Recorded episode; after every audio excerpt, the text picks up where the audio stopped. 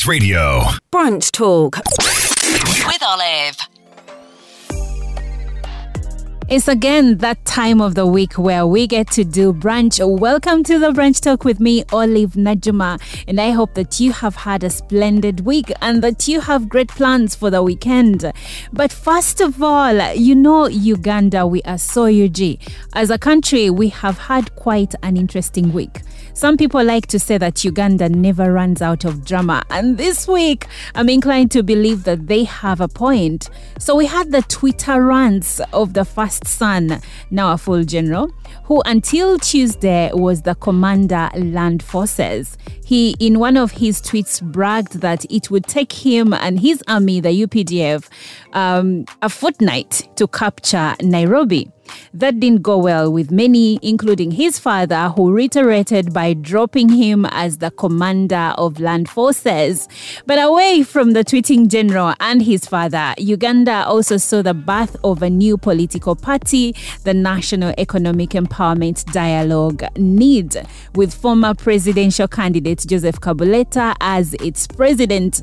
Joseph Kabuleta is a seasoned journalist, sports analyst, pastor, and politician. He will be joining me on the Brunch Talk this afternoon to tell us more about need and also weigh in on the political events that occurred this week when we come back. Brunch Talk with Olive. It's the Brunch Talk. My name is Olive Najuma, and I am so happy that you're joining me today. And uh, on the phone with me is uh, Joseph Kabuleta, a former presidential candidate and now the president of Uganda's newest political party, NEED. You're welcome to the Brunch Talk, sir. Thank you very much. So, congratulations about the new party. Thank you very much. so, in 2021, you launched a political movement, National Economic Empowerment Dialogue, uh, which is uh, NEED, and uh, now it is a political party. I'm curious to know what has compelled you to turn the political movement into a political party. Because it's a lot easier to do politics when you have a party. Okay. Um, uh, when you have a movement, you can gather people who believe in your ideology and in your what you're fronting for and everything you're pushing for. They believe in it. If you do not have a party, when it comes to election, those people will probably find some party somewhere to stand under. So you're almost like, uh, you know, a school that does not have an exam center.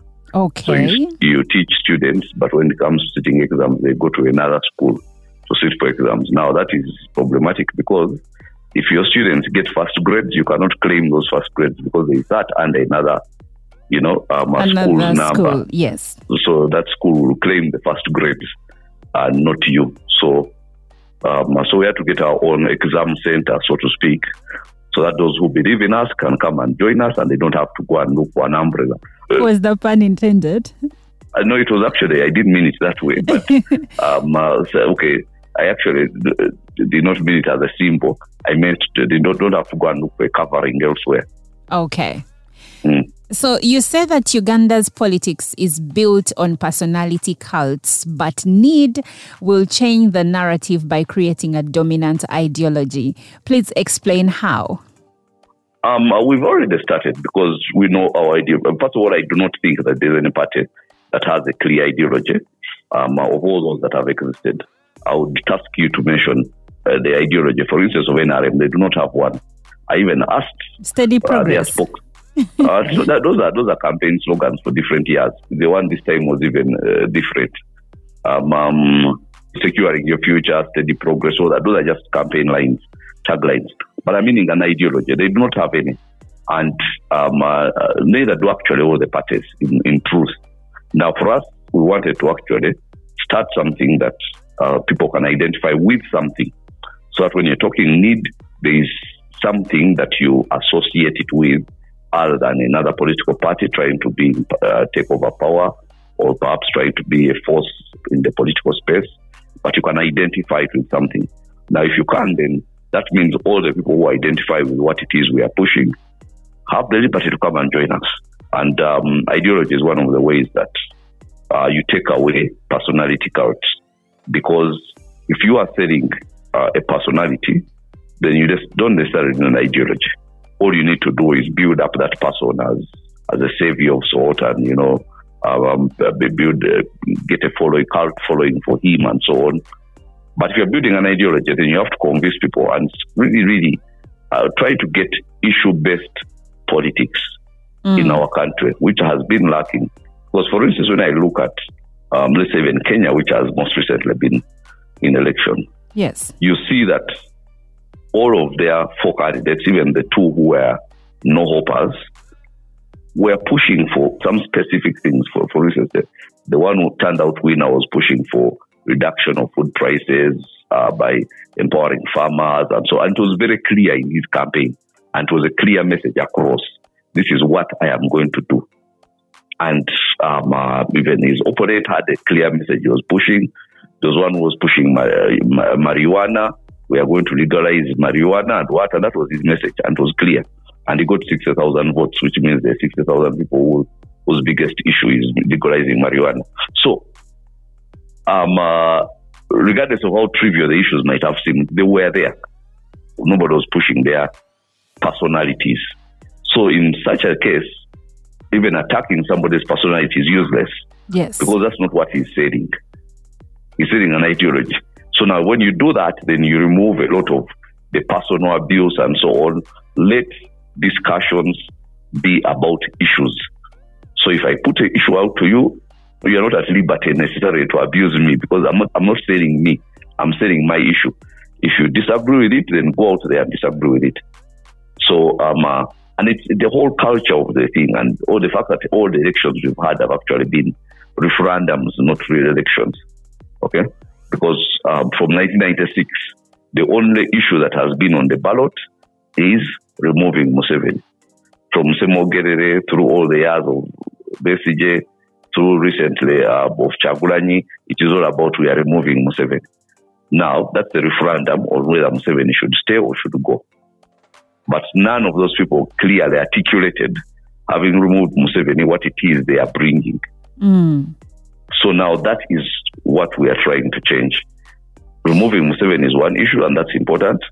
But what can then be expected of you if you actually do succeed in doing that. In removing what Museveni. Contract, yes. What contract do you have with the voters that this is what you are supposed to hold me up to?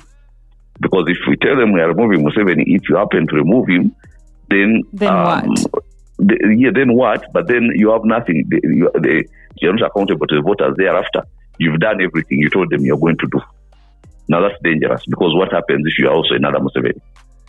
But okay. then, if you say this is the contract we are holding up to mm. you, this is what you should expect from us if we do succeed to get power. And hold us up to these ideals, hold us up to these promises, because we are putting these promises in your face. Now that's different. That means that if you actually remove Museveni, that is the beginning of you rather than the end of you know your program. All right. So please tell us about the ideology, needs ideology. First of all, our tagline is money in the pocket. Yes. That's uh, important because there is a system that has been built by Museveni that actually um, takes money out of people's pockets. And they do not realize it, but you realize that people work hard and they try to accumulate money, but it never sticks. And then they start blaming themselves because uh, they are trying to make money, but they, they never uh, kind of ever get to the point of accumulating it to a certain point and they blame themselves. But then there's a system which takes money out of people's pockets in all sorts of ways. Okay? Through exorbitant prices um, of electricity, which people don't think about instantly, but which affect a lot of things. For instance, electricity. How can Uganda be in the top five of the highest electricity tariffs in the world? when we are probably in the bottom 10 of, you know, uh, the top 10 of the poorest.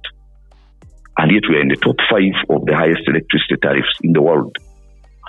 Um, what does that do to us?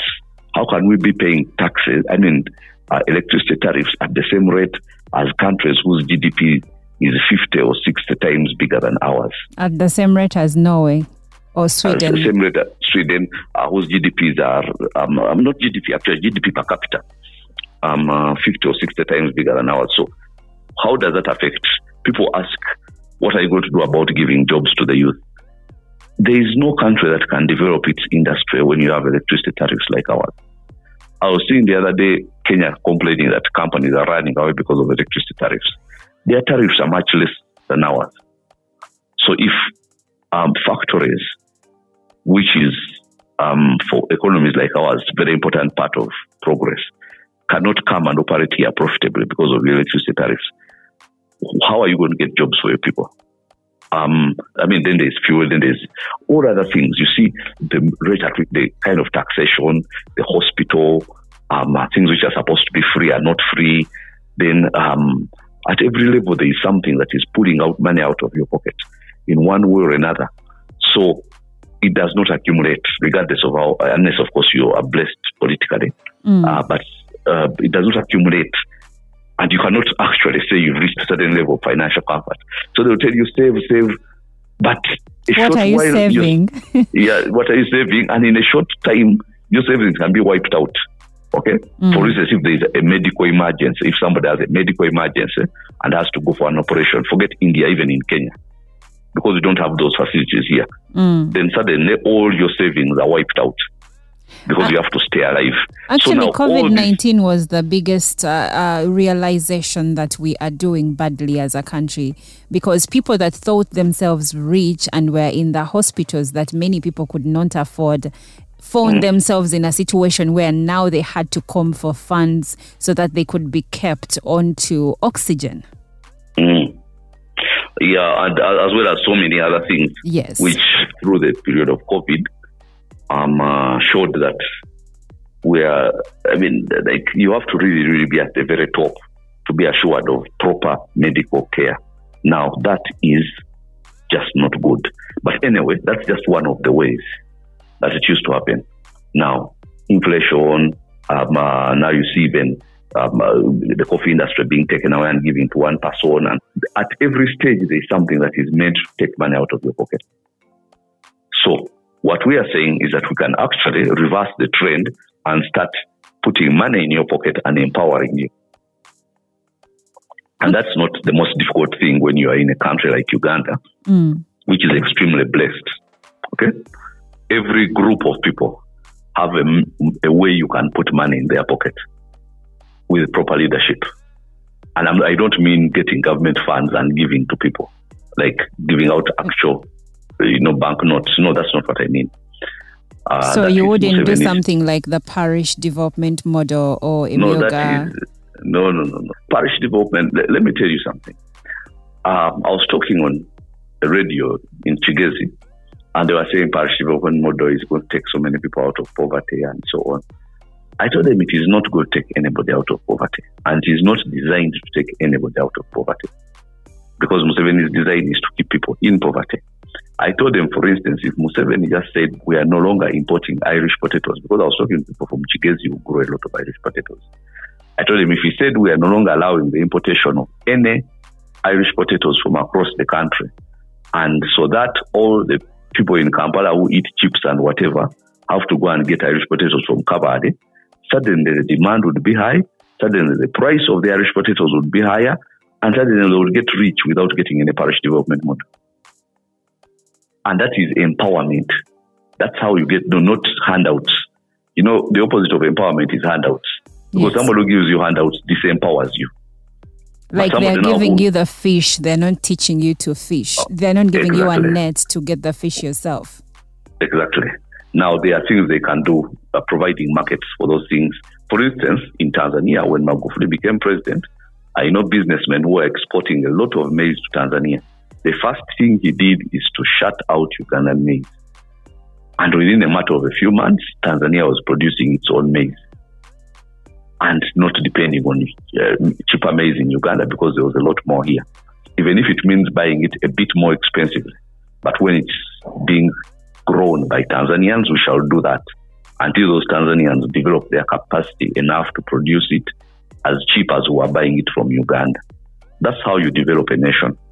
Okay, that's how you make policies that put money in people's pockets. Because then suddenly, um, um, demand for things rises. And then the people who are producing those things are empowered and they do not feel threatened. There are people who are growing a lot of rice here in Uganda. As soon as the season comes, then they import a lot of rice from Tanzania. And then the market, uh, the price of rice drops here drastically because of the rice being imported from Tanzania. And the people who invested in it are losing money. So they do it once, twice, lose money once, twice, and three times. Then they give up on growing rice. Then the next thing will become a purely consumer economy. Now we are actually importing rice from Tanzania because we do not have our own rice, because our rice farmers were discouraged when they tried it once, twice, and three times and did not work out. Then you go and find people who are not lazy and have tried out all sorts of ventures. But every time they're on the verge of getting something, government pulls off a move which is going to destabilize that industry and destroy it. The latest now I've seen people were all going for these avocados, you know, these small avocados which people are going to plant. And I was going up country and I was seeing so many people were getting enthusiastically into avocado growing. Then the other day I saw the Minister of Agriculture coming saying, you know, we are going to give you seedlings to try. And I knew that is the beginning of the death of that industry. And I'm telling you that until you understand that you have a government which tries hard to keep people in poverty, you start blaming yourself. We are not working hard enough. But there are people who are working twice as hard as other people, and they are still not accumulating wealth. Wow. And and and uh, so those are some of the policies that you change.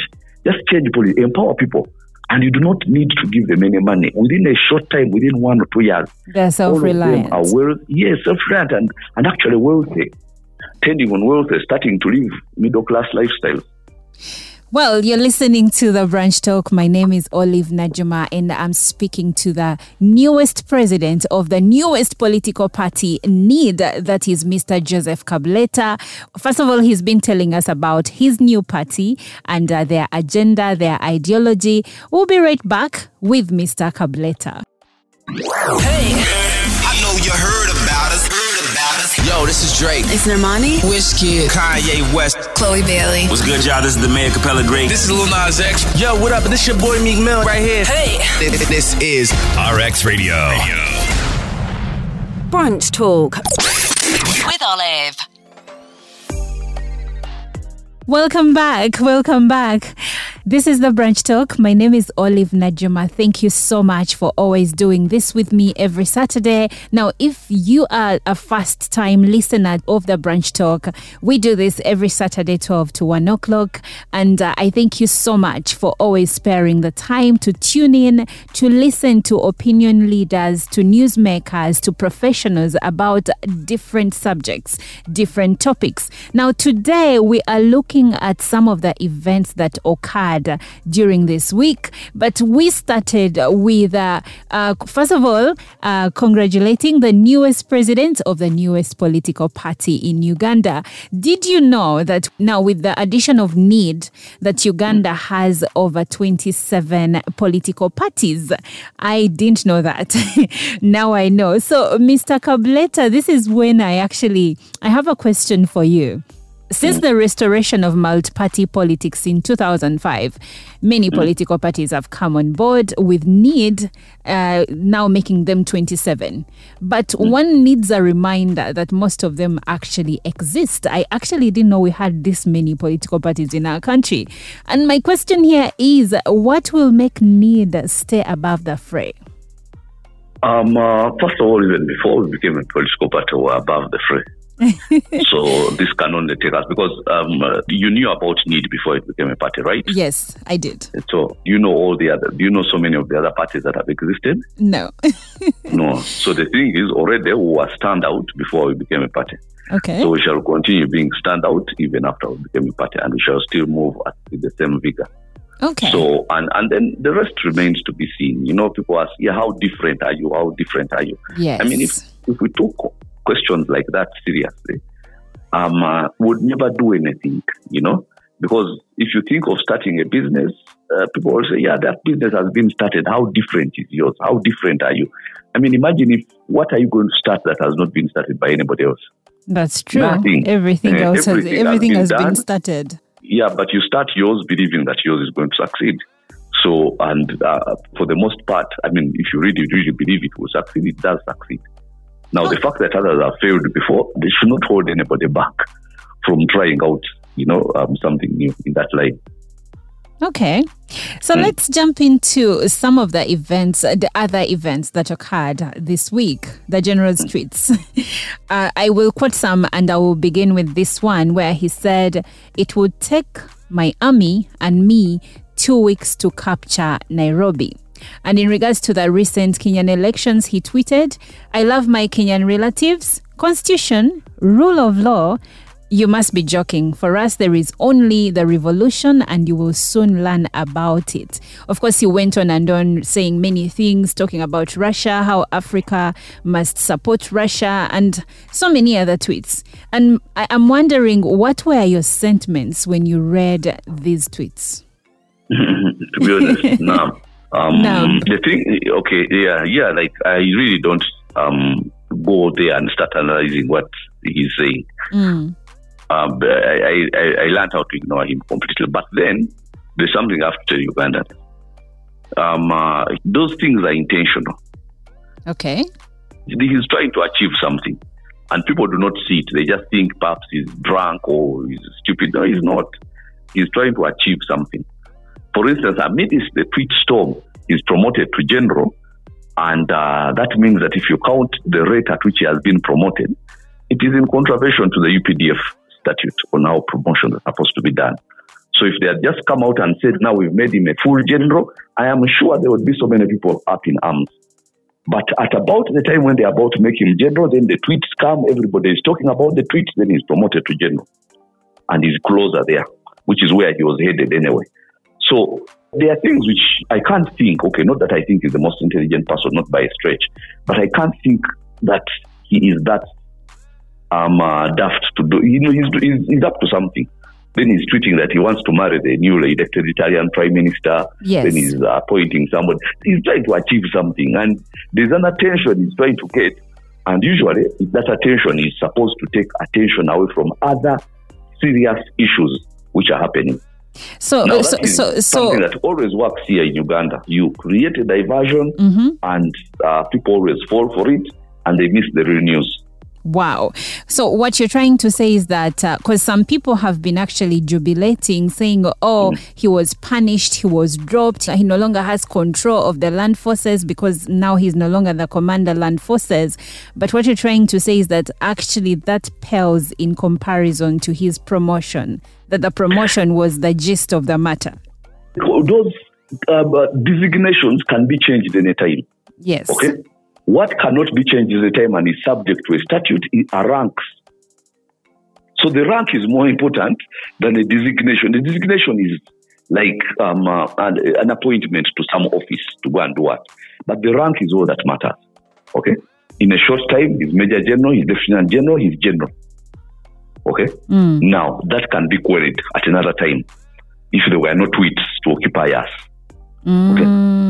Eh, it can be queried. It absolutely can be queried because it contravenes certain things. So, and now it always works that he know, he knows what he's saying. That he wants to marry. You think he's that daft? Okay, I know he's maybe, maybe you know not the most intelligent person around, but he he knows what he's doing. The trouble is that we do not know what he's doing, and then it passes. Then even the father comes and plays the same game, apologizing to Kenya and so on, and then promoting him. Then they ask, how can you promote him? Yet he has done some, spoken something so stupid. And he says, no, no, it's actually, uh, usually we, we, we do not throw away the baby with the bathwater. I'm paraphrasing. Uh, if somebody is doing something good, uh, we reward the good even as we punish. Removing him as command of land forces is no, no punishment. Now that he is general, what happens if tomorrow you hear that he's the chief of defense forces? Actually, there, ha- there has been talk regarding that with a section Mm. of Ugandans saying that uh, some of you are, j- are jubilating. I am paraphrasing Mm. some of the tweets where some people are like, you're jubilating that he has been dropped, but he Mm. is now general, and before you know it, he could uh, possibly become the chief of defense forces. Yeah, because you see, he could not become the chief of defense forces when he was lieutenant general, because the army Oh. has generals. The army has generals, so you cannot be their commander when you have a lesser rank. Okay. Now they appear to remove the smaller thing and give him the rank. Now with the rank of general, he can become anything. But the trouble is, Ugandans are very gullible. That's the truth. Very, very gullible. Like you just uh, test them with something and they will bite. Is that what yeah, you're they, saying? you create a simple diversion and they will bite hook, line, and sinker. And they do that all the time. Just a small diversion and they will go for it. Remember, there was a time, I don't know, no, another radio station was asking me about what do you have to say about the law about bail? Museveni cannot remove bail. I told them Museveni does not want to remove bail. That's a diversion. He's passing a mineral bill and an oil bill, and he has to create a diversion. And everybody jumped on bail. It's a constitutional right. Now, what happened to the bail? Has anybody touched it? no. No. But the bill's passed while you on the bail. So, And in they your are giving a lot of they are they are giving they are, the bills passed unqueried, undiscussed the way he wanted them, and he gave you a diversion of. Uh, and the day you, Ugandans learn that Museveni doesn't make speeches saying anything of relevance. He's always giving people something to talk about. So you come and throw a cassava line, then everybody is on cassava. Then he comes and he plays Ugandans, man, he is good at it. And then he comes and says, we're swearing in the Chief Justice, no, we have to, you know, remove bail. Uh, How do you give bail to rapists and murderers? Then people jump up and what, and the, all the bills that he wants passes. This is how he has been ruling, and, and uh, ruling the country. And unfortunately, people always, always fall for it. now uh, speaking of President Museveni, the apology that you referred to earlier, Mm. um, a section of Ugandans have actually castigated him for apologizing instead of letting his son take, uh, you know, holding him accountable, you know, for the tweets that he made. But also, you say that uh, um, General Muhoozi's tweets were, uh, you know, were a means to an end, and the end being general. So, in your opinion, you don't see that uh, those tweets were actually dangerous, that they could risk the security of our country? they were not dangerous in the extent that they were so laughable that nobody took them. Do you think the Kenyan army was suddenly deploying because Muhoozi has tweeted? No, I know No, they they weren't, but it was No, a threat against a neighboring nation. It was not. It was just something to laugh about on social media. Like if you had picked, for instance, and said, imagine like five years ago, if you had said that that about Rwanda, then that can be dangerous because at the time we were, uh, perhaps even a bit now, there was um, uh, tension between Uganda and Rwanda, but there is none between Uganda and Kenya right now. So it's like being uh, that's basically like being in a pub and telling somebody, "I'll slap you when you're joking." and the person knows you're joking because and it was taken of course the kenyans were offended eh, extremely offended and what and so on but not at official levels it was at social media levels and political commentary levels not on not on those levels so that is something that can pass very easily now the other things which he could have said which might have had consequence and he knows not to say now you think he thinks that um, him saying he wants to marry a new elected um, uh, Italian Prime Minister Giorgia Meloni is going to have any impact whatsoever. He knows No, it's not. I- of course and, that- and he wants it to be, and he wants it to be extremely laughable, eh? ridiculous enough to create hot debate, and yet ridiculous enough to be taken not seriously by the people who should have taken it seriously. You know what I'm saying? Yes. Uh, Yeah, the tweets about the Italian uh, uh, prime minister didn't really make sense. No one took them seriously. now that's, and that's the point. He wants to create vibes, eh? and then you start saying, "This guy, what then even appoint? I think I will send so and so to go and negotiate the cows and so on." Eh? And the people, are- like, how can you be diverted by things so simple? Huh? So- like it is so obviously a diversion. Anyway, he's general now, Mm. and um, probably won't be long before he's commander of defense forces. And according to you, you believe that the Muhoozi project is still as strong as it was way before this. I don't know about strong, but there's still an intention by his father and a few people around him to make that boy president. You just called him a boy. Hmm? Yeah. He's a 48 year old man. Uh, well, uh, 48 year old juvenile. And I'm going by his tweets. I've never met him, so uh, going, going by his tweets, he looks like a teenager to me. Okay, we'll cut to a short break and then we'll be back with uh, Mr. Joseph Kabuleta. And when we come back, I am going to ask about his opinion regarding the East African crude oil pipeline. We'll be right back. You're listening to RX Radio. Brunch Talk with Olive. It's the Brunch Talk on RX Radio with me, Olive Najuma, and uh, I'm hoping you're having a wonderful weekend. I hope you're having a good day. I hope you're happy. The year is ending. I'm sure some people are already making cake orders, you know, those Christmas cakes where there is a lot of fruit, and then tailors are getting busy, you know, making custom made uh, attires for the women, and of course, some men and some children.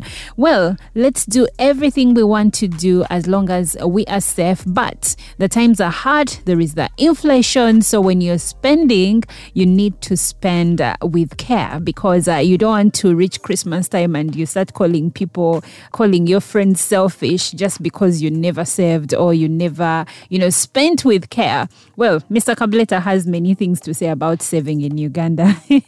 Welcome back to the Brunch Talk, sir. Thank you. So, I want us to look into the EU, that is the European Parliament's stance on the East African crude oil pipeline.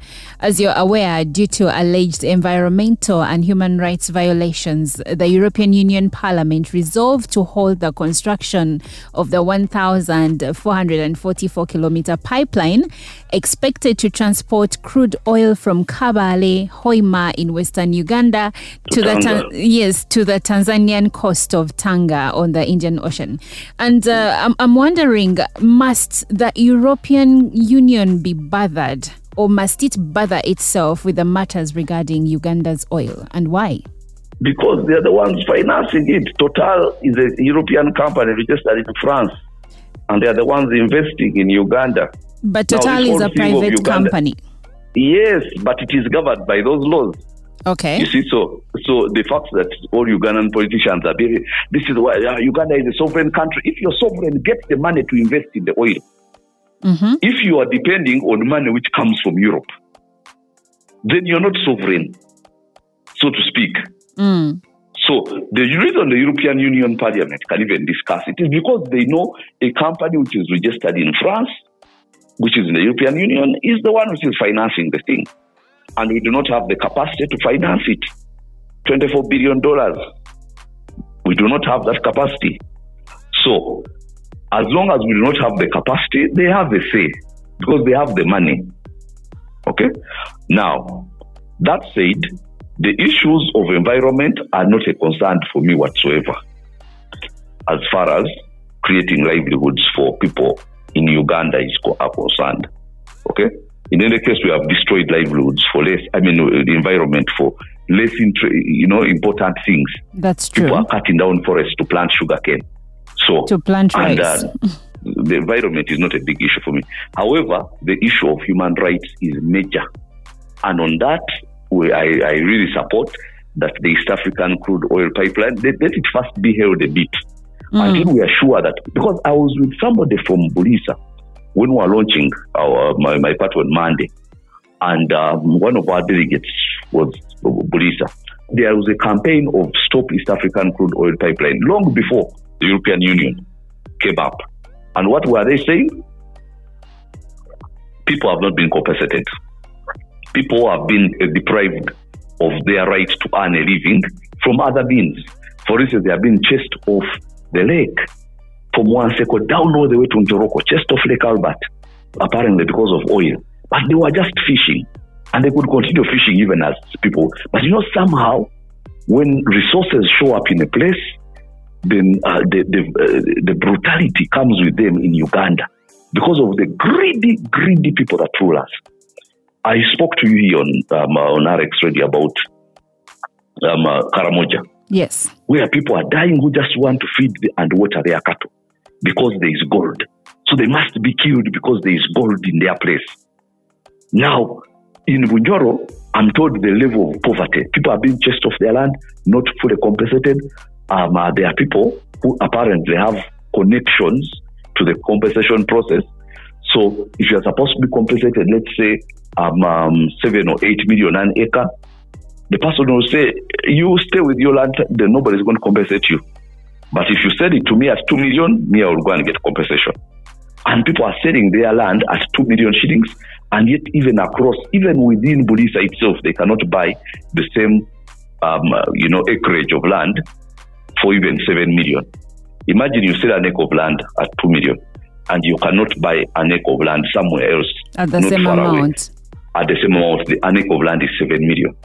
So you end up with a plot because people have to do an East African crude oil pipeline. And the money has been given to compensate these people. But the process is as usual. Then you cross the border into Tanzania, and all the people who lived where the crude oil pipeline is supposed to pass have been properly compensated. Nobody is complaining. All of them have gotten their money. There was a clear assessment of how much they are supposed to get, and they were given the money. And all of them left happily. But it can never be that straightforward in Museveni's Uganda. Never. Because of the greedy people that rule this country. The money has been given as part of the investment for the pipeline. Money has been given to compensate all the people who stay, who had land, um, uh, you know, in, in, in the areas where the pipeline is passing. So that should not be a problem, but it is. Money has been given to compensate people who are staying, had land where the airport in Kabale is supposed to be built in Kabale and Bulisa. That also problematic. And in all those places, the investors give money for the people who were previously staying in that place. But because of the country we live in, the money does not get there. And now, if this had not come up, those people were going to be squeezed, quietly squeezed, and let to roll over and die. Nobody would hear their case. So they are the ones jubilating. I was even seeing banners and so, uh, you know, shut stickers of Stop East African Crude Oil Pipeline from Hoima and Bulisa. Because finally, they feel that their issue has come out. But before European Union, even if they, they couldn't make noise, they would be blocked off all media houses and so on. Oil has to flow. But now, finally, their voices. Now, now maybe they will get compensated. Now, generally speaking, we do not. Um, uh, we are not against the East African crude oil pipeline. What I'm against is that why don't you compensate people when the money has been given? Why don't people live happy? And it is so easy to compensate people. It's most of that place is the village. It is very easy. There were assessments which were done as early as 2019. Assessment of how much money, depending on how big the area it is that you own, where the pipeline is passing. Assessments were made. And people were told now stop doing activities here, stop living here, stop growing your crops here. But they have not been paid. I've seen allegations of families saying that uh, they cannot bury their dead because their land was taken, their ancestral land was taken, and they haven't allegedly gotten money yet to buy land and, you know, exhume their dead and, uh, of course, bury the new people that die. Yes, all those things were taken care of. When they were doing assessment, even people who had houses, which were supposed to be raised down, those who had grass thatched houses were given less money. Those who had permanent houses were given more money. There was a proper assessment that was done, and everybody had um, an amount that they were expecting from the thing. But it was supposed to be very straightforward, as it was in Tanzania. Because this is not money that is coming from government coffers. This is money that has been given by the investors. But still, they do not want to compensate the people. So now, finally, the people have a voice that is bigger than theirs European Union. So those are the human rights issues that, for me, I'm concerned about. Okay? Okay. Resources are supposed to benefit first and foremost the people who live in the locality where the resources are found. That is what it is supposed to be.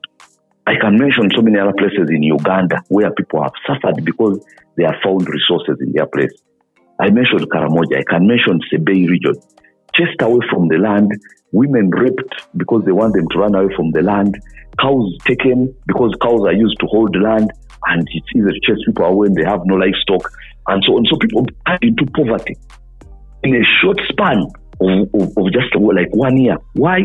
Because they discovered gold Which is oil. which is such an irony because uh, one would think that now that they have discovered resources in a certain area, the people in those areas are going to live, uh, you know, in a better kind of life, live a better kind of lifestyle. And uh, I think this is common with most African countries. I've seen documentaries about areas where they uh, they they mine uh, minerals like cobalt and whatnot, and most of these areas are usually very impoverished. So is it like a curse of every African place, uh, like a region that has minerals? The curse is in leadership. The curse is a leadership curse. It's the one which brings uh, the curses of uh, resource curse. Because they get, when there are resources, there are people who are so, you know, um, um, uh, you know, insatiable. Yes. and they just descend on helpless people. And then they despise these people. Somebody wants to feed his cattle and water them, and somebody is seeing this gold here.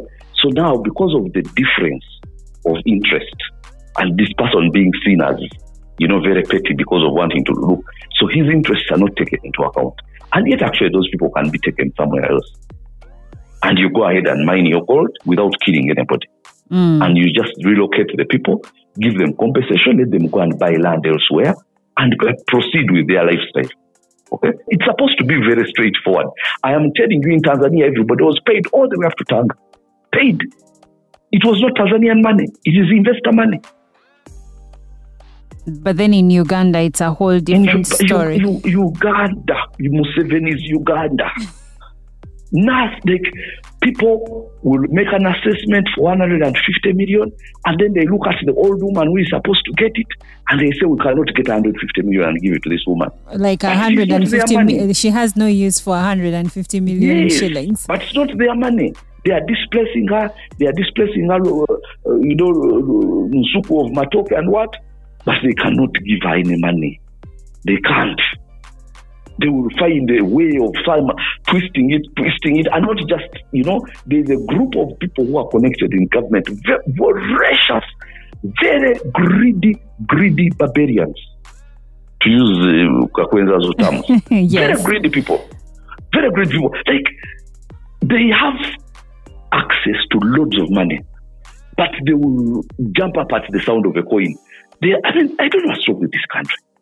Like, honestly, honestly, um, uh, let the Bazungu stop the pipeline until everybody is happy. At least everybody is compensated. For me, environment is not an issue for me.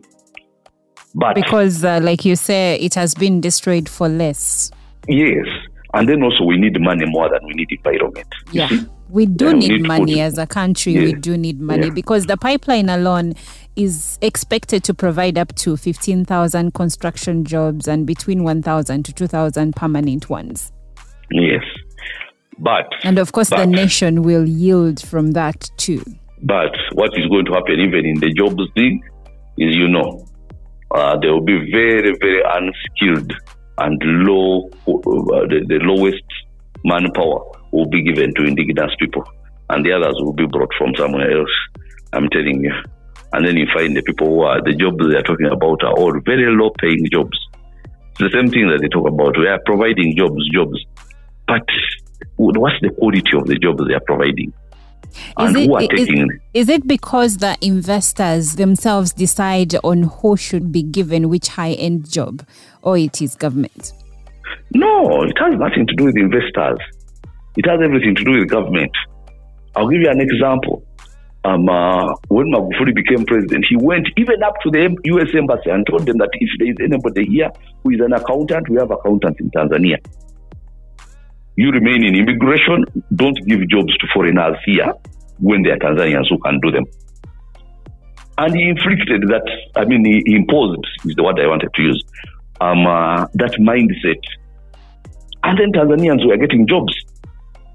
Okay, because investors are not just supposed to come and take it because they are not helping you to invest; they are investing. They are gaining something. They are gaining a lot of money. Total is getting sixty-two percent of the proceeds from that oil. Sixty-two. And how much does Uganda and Tanzania get? Uganda gets fifteen. Tanzania gets fifteen. Wow. The Chinese get eight because they are the smaller investors. So we are getting the same as Tanzania. Um, uh, and the oil is ours. I don't know how that works, but you know. Could it have something to do with the fact that Tanzania will have uh, will give us access to the coast? Of course, that is there, and because the distance that uh, the pipeline goes through Tanzania is big, big, big distance. Three times the distance in Uganda from Bulisa to the border. So all that, and of course, there will also have to be, you know, the whole, you know, eating and all that process.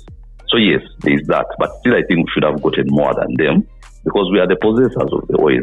But anyway, those deals were done by people without even, you know, um, um, uh, going through the processes they are supposed to go through parliament and all that. I mean, real processes of discussion, not deliberations by parliament, uh, yes, the nation itself.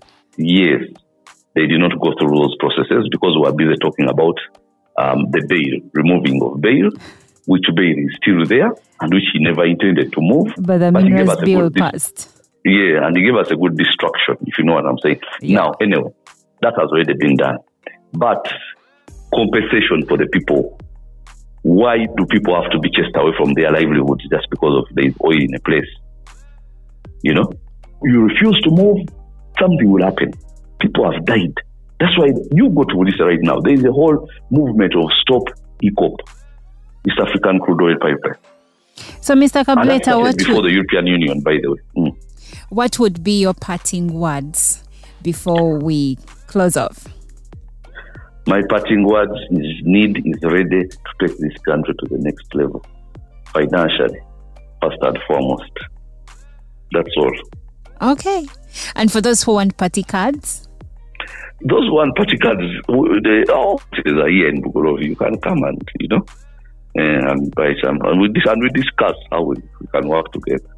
Okay. Thank you mm. so much for gracing the Brunch Talk today. You're welcome. Have a lovely day. You too. Thank you so much for being a part of the Brunch Talk on this 8th day of October 2022. By the way, Tomorrow, we are making 60 years as an independent country. Of course, some people believe that we are not as independent as we think we are. They think that we still dance to the tunes of our former colonizers, but that is a topic for another day. For today, happy independence to all my dear beloved Ugandan brothers and sisters. We are 60. That's a huge thing. And for you out there that is living your life, I hope you you're living your life and doing things that are taking you to the next level, or my parting shots today, I want you to take care of yourself, take care of your mental health, take care of everything that makes you who you are. Protect your space, protect anything that endangers your mental wellness today and every day of your life because you matter first before anyone else. You matter. Don't let anyone ever tell you that you don't. My name is is Olive Najuma. Thank you so much for joining me on the Brunch Talk. I'll catch you again next Saturday at 12 o'clock. Bye bye. Here we go. Come, give me some of this. Give me, give me some of this. RX Radio.